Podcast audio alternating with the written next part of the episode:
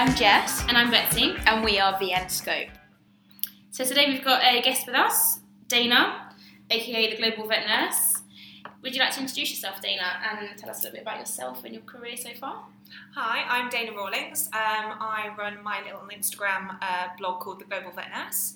I'm a degree uh, nurse. I studied at the Royal Veterinary College. Um, which year did you qualify in? Um, so I qualified from the foundation degree in 2013, and then I stayed on to do the um, Bachelor of Science degree um, and graduated from that in 2014.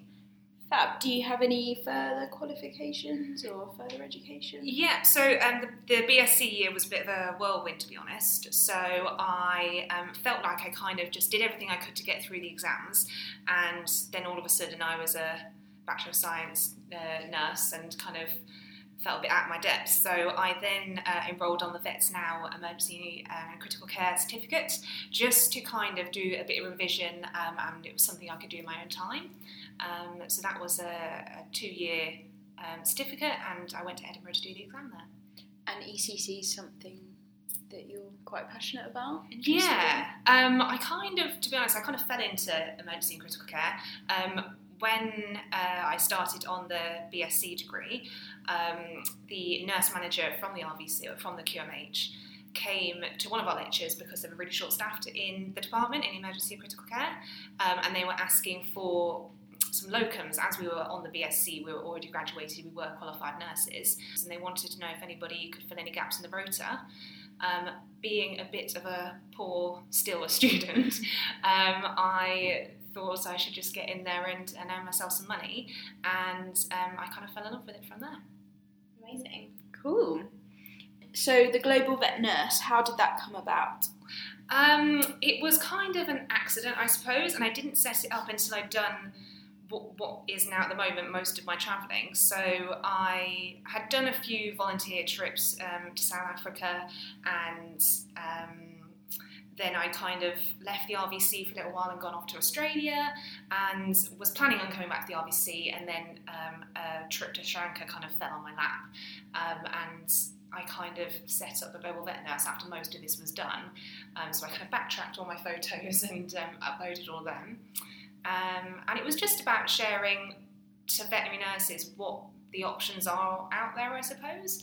And I don't know, I, I think some of my photos are quite cool and people seem to think that. So educational as well. yeah, that's Yeah. the idea. So it's, it's just to just to see that you know if if you don't want to be in just uh, inside all the time in, in a regular practice, um, then there, there's other more you know other things to do. Lots of opportunities with your career. So it started in Australia, and then what was the next steps from there? Getting your next trip. How did you go about organising that? Um, so my next trip from um, from Australia. So I came ho- I came home from Australia and like I said was planning on I, I'd applied for my job back here at the RVC and um, and then a friend who was actually a previous intern at the RVC messaged me just on Facebook and just said any chance you want to come to Sri Lanka and teach our nurses and that was, that was literally it and then I had this bit of a dilemma I've, I've just applied for my job back what do I do you know my, my life was kind of set of going back to the UK and working, being a proper grown up again. Um, and I kind of thought about it for a little while, and I was like, "What are you doing? You know, uh, you know, Sri Lanka doesn't just fall on your lap um, every day." So I said, "Yeah, I'm going to go to Sri Lanka, and what do you want me to do?" That was And it. what did you do? Um, God, it's it was again. It feels like a blur. It was a three month um, trip or program, I suppose, um, and basically the uh, there is no veterinary nursing qualification. It, it, it doesn't exist in Sri Lanka. So um, the the nurses or technicians or lay people, I suppose, that work in the practices are essentially just mostly girls, a couple of guys who have an interest in, in animal care um, and they learn on the job particular skills that the vets teach them, um, and that's for the most part the only training they have. So, in order to um, this particular practice wanted to improve their care, so um, they wanted somebody with experience to go out and, and give them some guidance. Did you feel like you had you were experienced to do that? Did you was it a bit daunting? Uh, it was very daunting um, because you. I was going into a country where um, I don't know the language. Um, I didn't even know what language they spoke. It turns out to be Sinhala. did not know this, um, and some people speak um, Tamil further up north as well.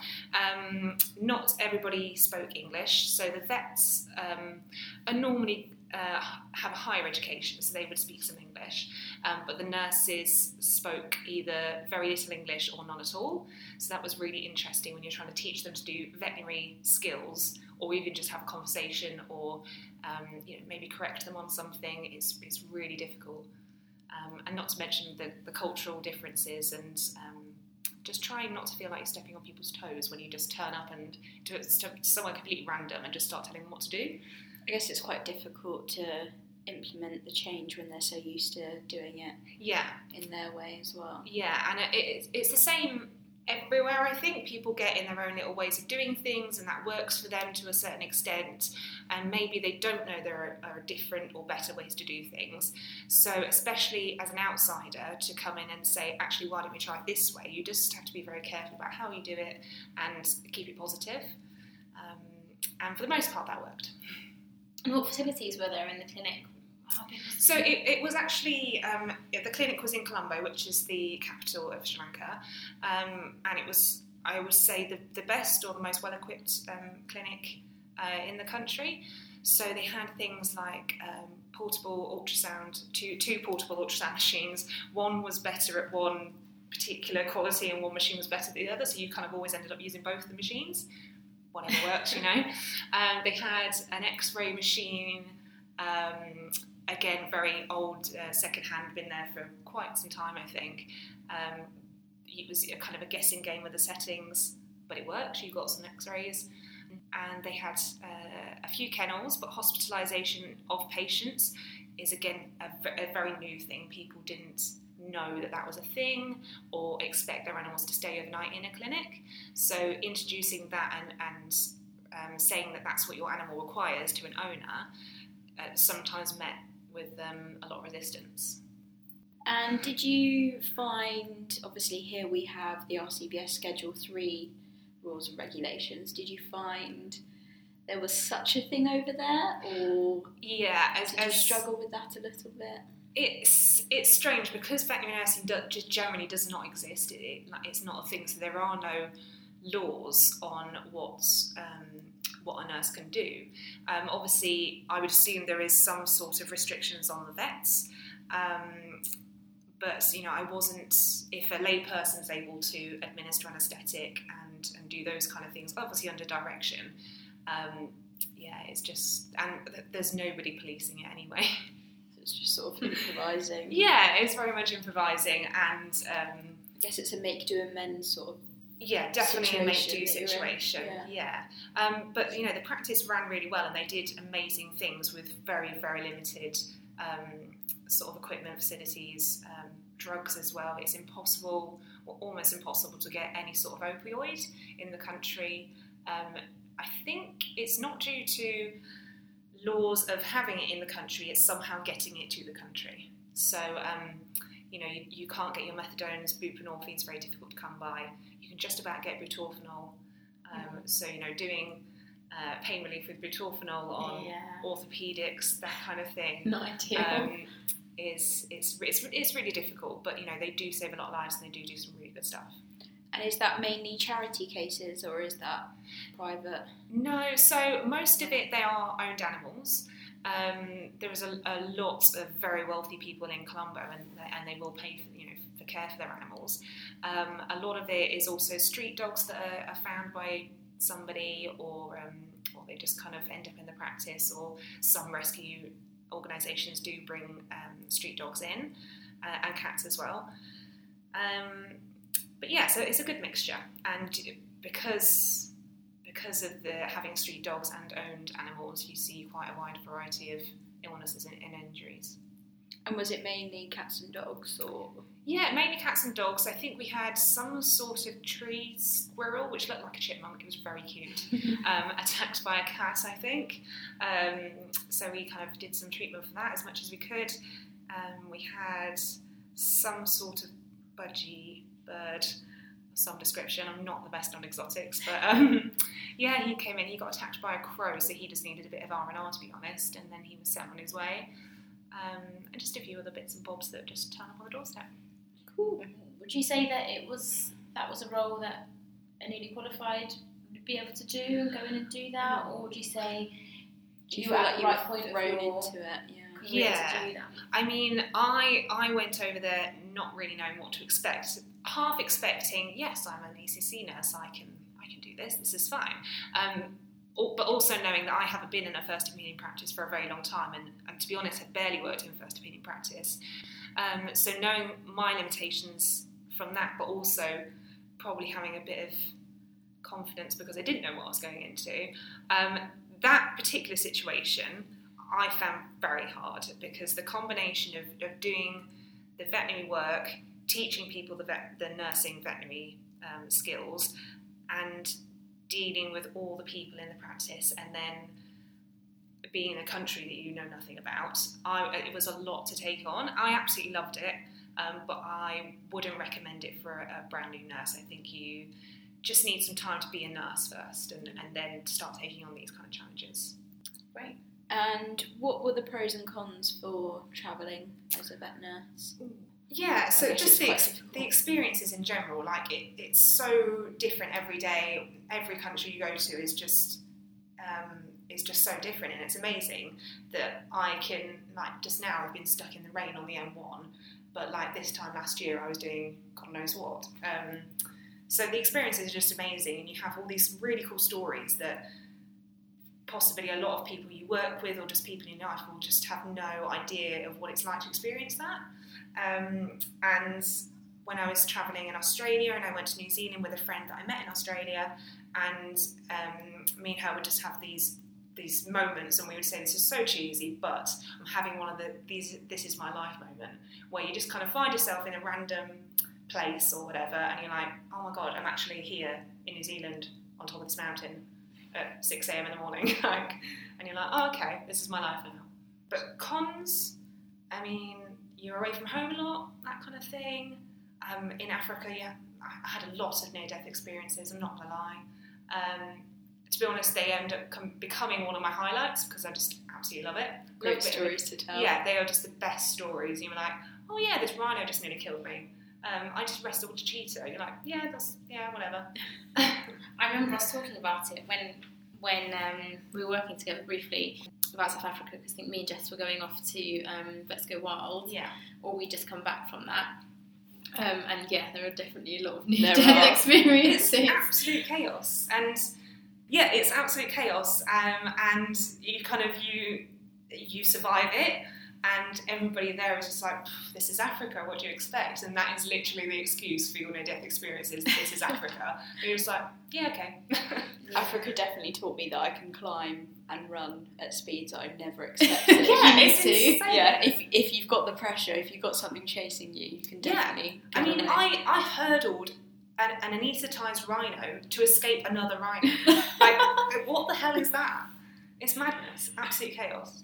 But It's it's, it's, the best It's thing. It's the great. best thing. Yeah, ever. you can't even Yeah, explain Betsy had a head-on collision with a baby rhino. with a calf. Oh, right, okay. well, I near miss. I managed to run the other direction in time, but you probably would have broken Oh, my leg. yeah. Yeah, and the had babies are the funniest because They they, kind of don't know how much damage they can do. yeah, Um, they just they run are at you screaming. Yeah, they're great. Um, can we go back to talk about Australia? Yes. What were you up to there? Because obviously that's going to be very different to. Yeah, Sri so um, very, very different to Sri Lanka and- and very different to South Africa as well. Um, uh, just kind of decided I'd been at the RVC for uh, I think it was going on about three years at that point. I made the decision. I, I really there was some stuff that I wanted to do, so unfortunately um, uh, I did have to quit my job in order to, to do that. So I was like, got to be done. So I saved up a lot of money. I did some vets now shifts, um, did a lot of those. saved up as much money as I could um, because I wanted to travel and I wanted to work in the country as well to just to see what it's like. And you know, it's great to say you've worked in all these different countries and have that on your CV. Um, so yeah, saved up as much money as I could and. Um, booked a one-way flight because I knew I wanted to tag on a couple of things. wasn't sure exactly when I was going to come home. Um, could have been in a month if I didn't like it. Um, so yeah, booked my flight and um, I had a friend living there, so I spent some time with her in Melbourne. Um, and then I start, sort of really started my travel. I went to Sydney and then sort of worked my way up the coast on the um, Australian Experience um, bus. You kind of um, get the, the Greyhound bus and book various um, tours and things and travel all the way up. So I did that and it was amazing. You meet so many people, and I think doing it by yourself is, is great as well because you're just so much more open to doing all the random things that you end up doing. Um, so I went all the way up to Cairns, uh, spent Christmas in Cairns, and then came back down to Sydney for New Year. Um, and then I was like, right, okay, New Year's done. Now I need to like actually earn some money Do again. some So I spent quite a bit going all the way up the coast. Um, so I'd already set up my job at um, Sash in Sydney. Did you set that up before you left the UK? Yeah, so um, again, using connections from the RVC, um, one of our nurses here um, knew uh, one of the clinicians who set up SASH. Um, so I was just like, oh, can I have his name or could you drop an email? It's a good And connection to was- have. Yeah, so I was like, okay, give me the email address. I was like, hi, I know this person. Is there any jobs going in your ECC department? Um, he put me in touch with the right people within the hospital. So they were like, yeah, sure, pop over. When do you want to come? Um, we've got some space, um, some gaps that need filling. So after my doing my travelling up the coast, I had that job ready to go.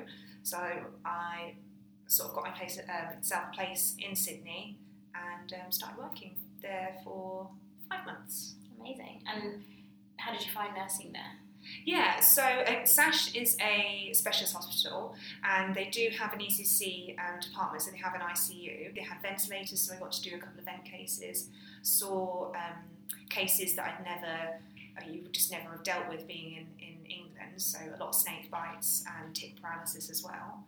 Um, and just seeing how they deal with those, because they do this all the time. They are pros at doing ventilator cases for, you know, for your tick paralysis and, um, and looking after the snake bite cases and things like that. So you're obviously happy with the, the ventilator side of things, in terms of the actual seeing those kind of cases was an. Yeah, just seeing like, okay, what's the deal with a tick case? Like, how do I recognise a tick paralysis case? And you know, um, uh, you know, because they can come into the hospital at any point of having a tick. Depends on how vigilant the owners are and what if they're very aware of ticks and things like that.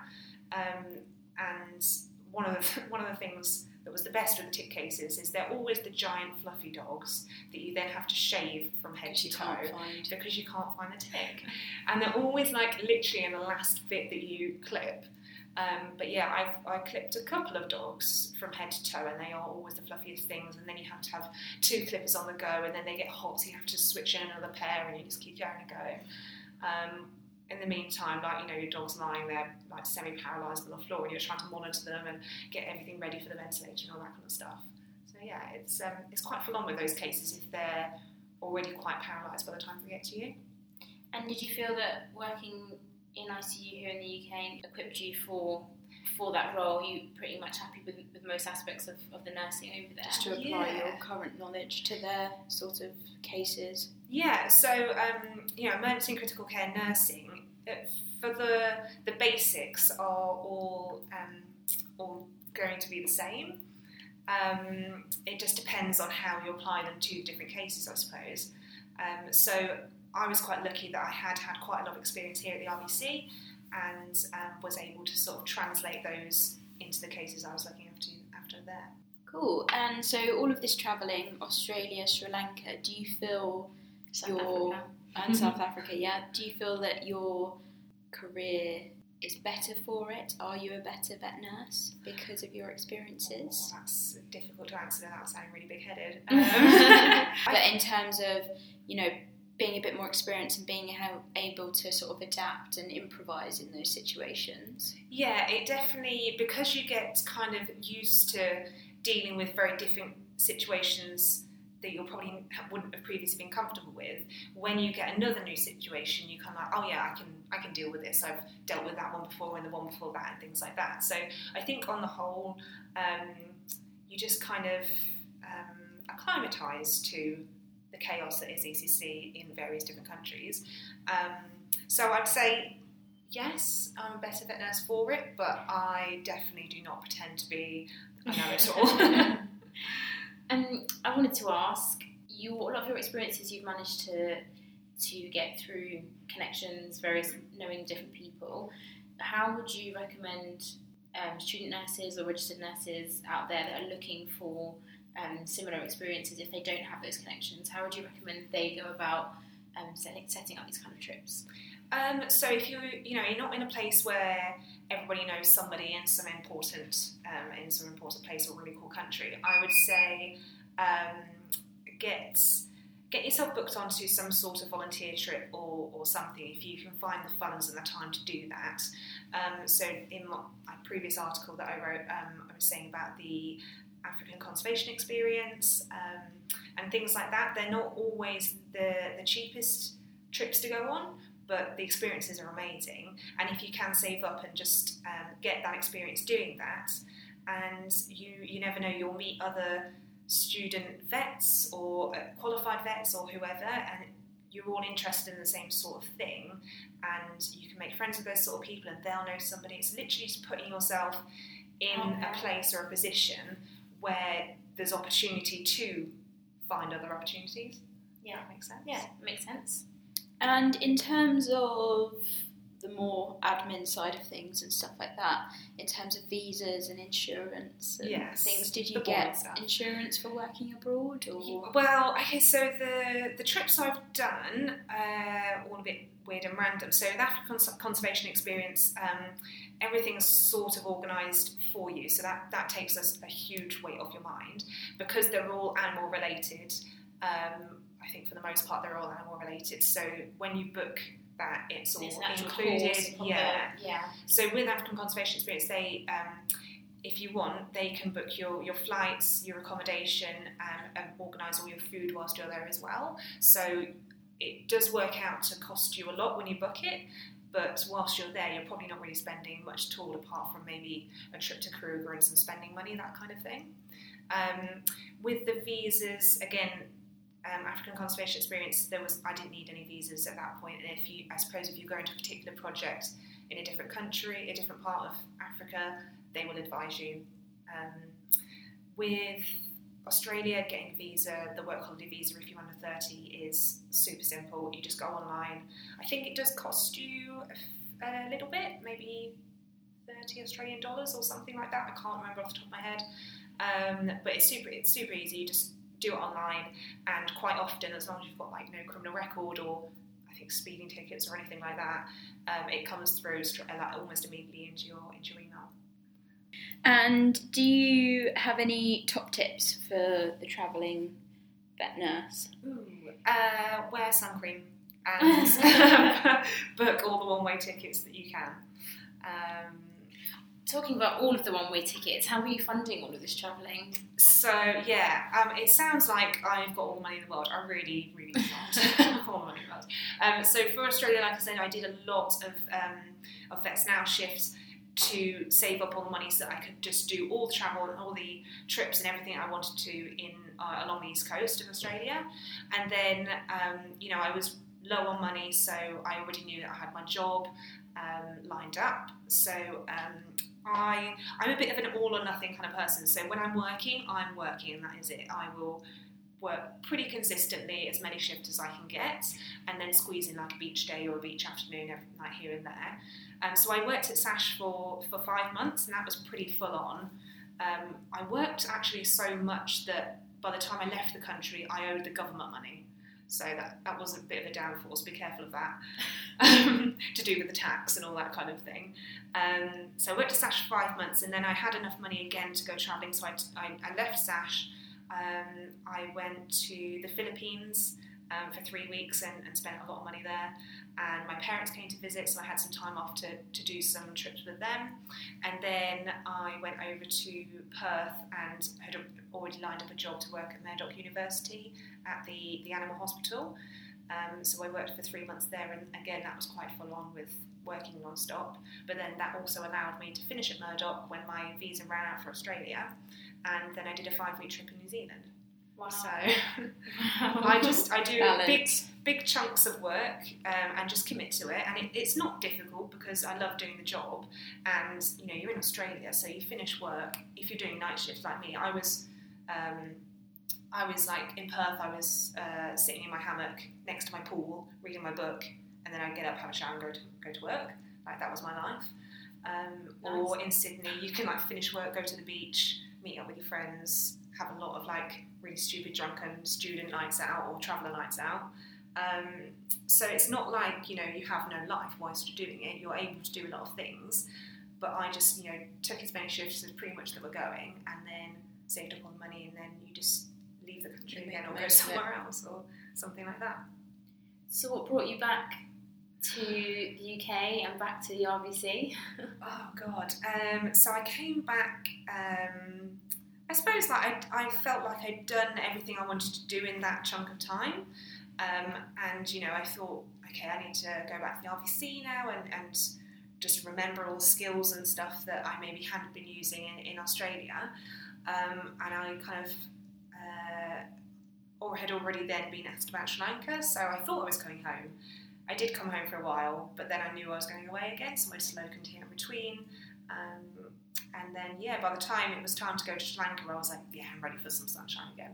So I was only home for a couple of months and then spent three months in Sri Lanka. So And then, what Yeah. brought you back? For and then brought me back for good. I don't intend to be back for good. Um, at the moment, um, I'm uh, t- enrolled or hopefully going to apply for the, the veterinary technician specialist exam.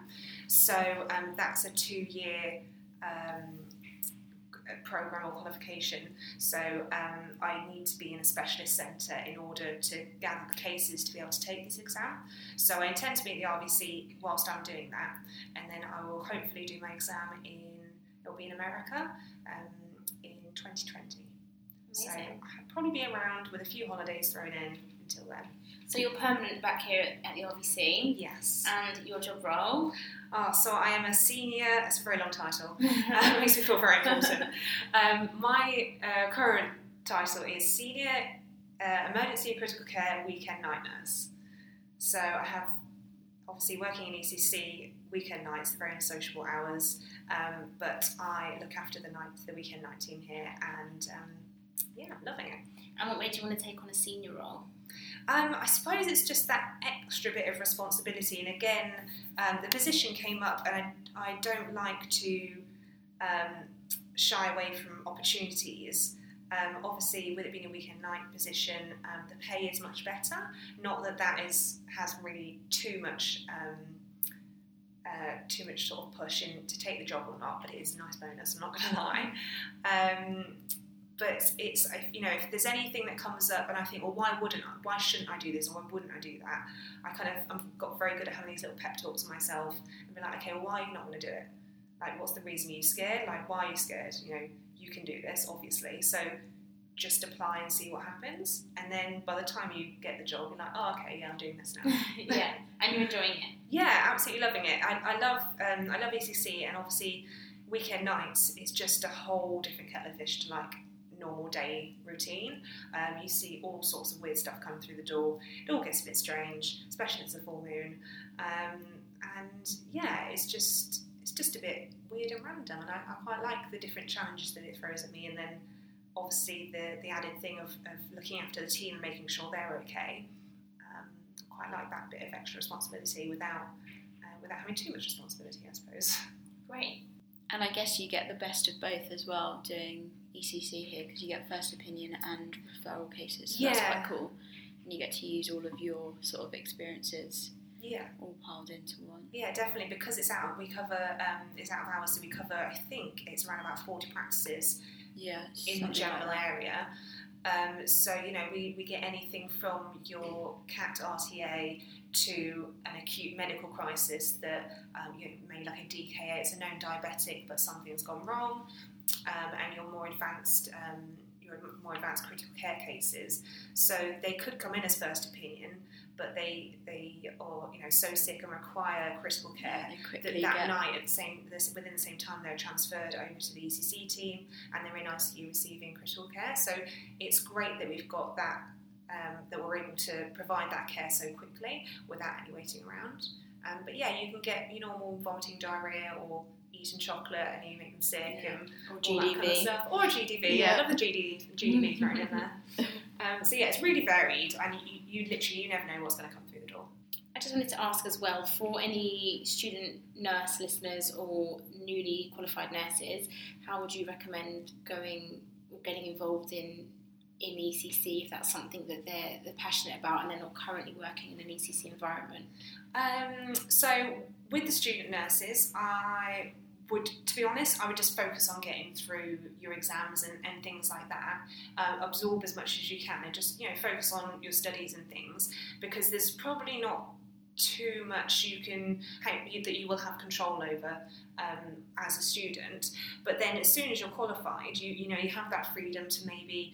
Um, decide do I want to stay in this practice or am I going to go and get this job or that job um, my main thing is if, if you're particularly interested in ECC um, just get some experience under your belt, whether that is in a, a busy hospital or um, if you're just, you know, you stay at your training practice or something, get some experience um, just being a nurse and, and, being a good nurse. And then maybe think about okay, so I've kind of got these th- these skills sorted now. I want to expand a bit more. Maybe look at doing um, the Vets Now certificate or a practice that has um, runs as a hospital, so they've got out of hours and they've got um, they see those yeah, emergency cases coming in. Um, but yeah, just get yourself in those positions where these things are going to you're going to see these cases definitely. Yeah. Exposure to the cases. Yeah. Um, what would you advise qualified nurses that um, that maybe experienced and been in first opinion for many years but haven't worked in a hospital environment or they haven't worked in a referral environment? What would you advise those nurses who may be a bit wary about applying for position, for example, at the RVC or another yeah. referral practice? Um, I mean, with the RVC being a senior now, so I have to say this, um, we, we um, you can just message us and come for a visit day if if this is something that is completely terrifying and unknown to you. We don't bite. You can come and see us, um, spend a couple of hours or a shift working alongside us. Obviously, you'll be very limited in what you can do. It's more of an observational role where you can just get a feel for the hospital. Be like, oh, okay, so this is emergency hospital care. This is what you people do, and this is what um, this is what I could do with the right training and things. So you definitely can come and visit us, and you can always email me um, mm. if um, if you want to organise that. Um, but I would just say, you know, if it's something, if same with anything, if it's something you want to do, or you're a bit bored at your normal job, or anything like that, just think, why am I not doing this? Is there a, is there a valid reason why I'm not going to go and do this thing?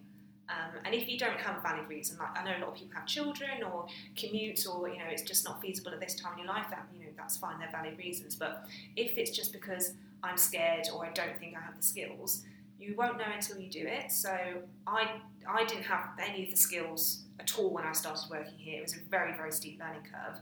But like now I'm sat here talking to you, advising other people how to do these things. So yeah. I don't know, I just kind of fell into it, and here I am. Yeah.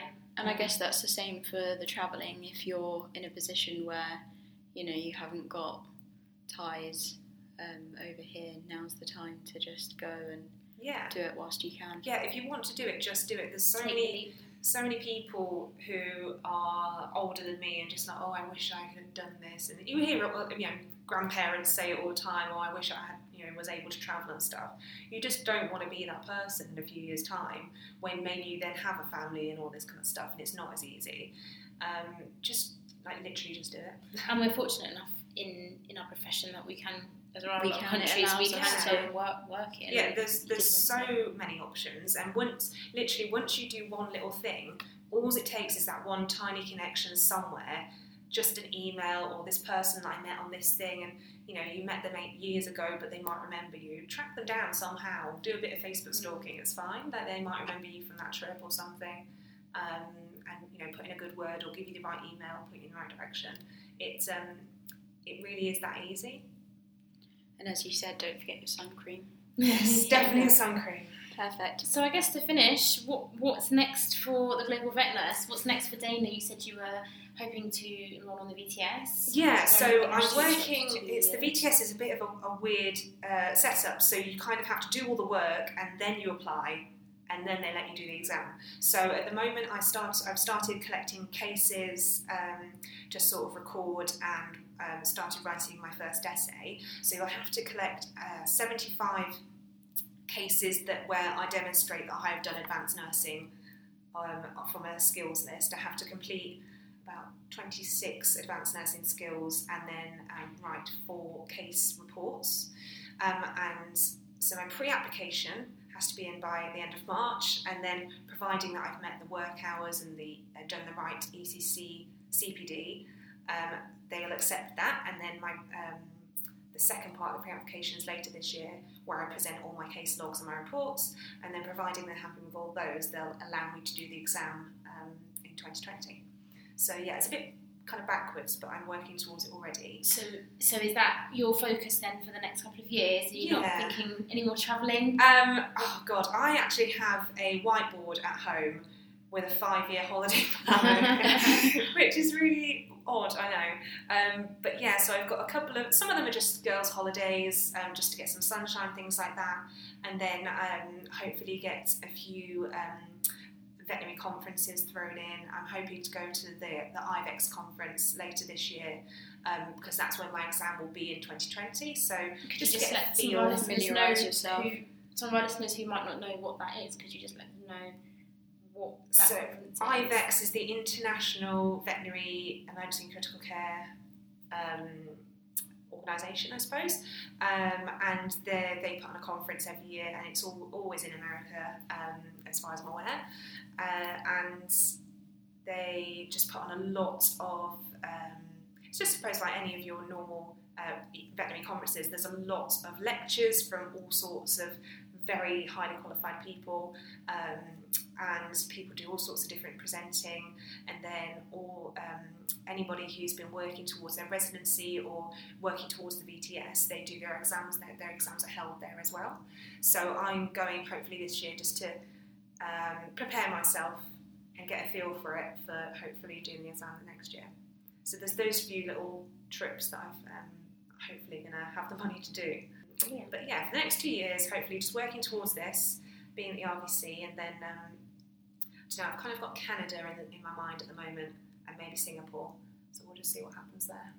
I have to find some Oh. people and some connections. I think. Yeah. Yeah, more people, do more some more, do some more emailing and hassling people. or networking. yeah. Are you hoping to uh, make the global vet nurse kind of the, your online presence more more known? Are you hoping to make it more of an educational platform?